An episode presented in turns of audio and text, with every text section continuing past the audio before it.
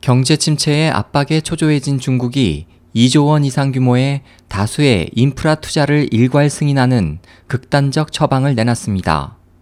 9일 중국 신문망은 국가발전개혁위의 발표를 인용해 지난 이틀간 각 지방정부가 제안한 도로, 교통 건설 등 인프라 사업 제안 내용 8개 항목에 대한 총 1,471억 위안 약 2조 7천억 원의 투자를 승인했다고 전했습니다. 이번에 승인된 인프라 프로젝트에는 윈난, 구이저우, 하이난, 후베이성 등의 도로 건설 및 확장 공사가 포함되어 있습니다. 보도는 발개위가 대규모 지방정부의 인프라 건설을 한꺼번에 승인한 것은 전례가 없는 일이라면서 지도부의 경기 부양에 대한 압박이 매우 가중된 것으로 풀이했습니다.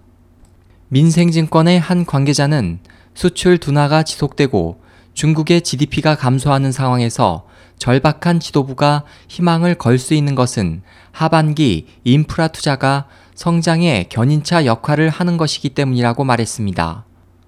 중국의 수출은 지난 8월 작년 동기 대비 6.1% 감소해 전월의 마이너스 8.9%보다는 감소폭이 줄었지만 위안화 평가 절하 등의 부양책이 아직 효과를 내지 못하고 있고 중국 증시가 6월 이후 세 차례 급격한 변동성을 겪으면서 하반기 금융의 성장 기여도 기대하기 어려운 상황입니다.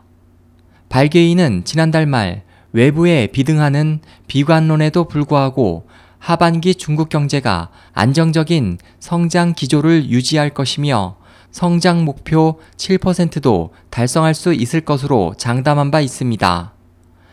SOH 희망지성 국제방송 홍승일이었습니다.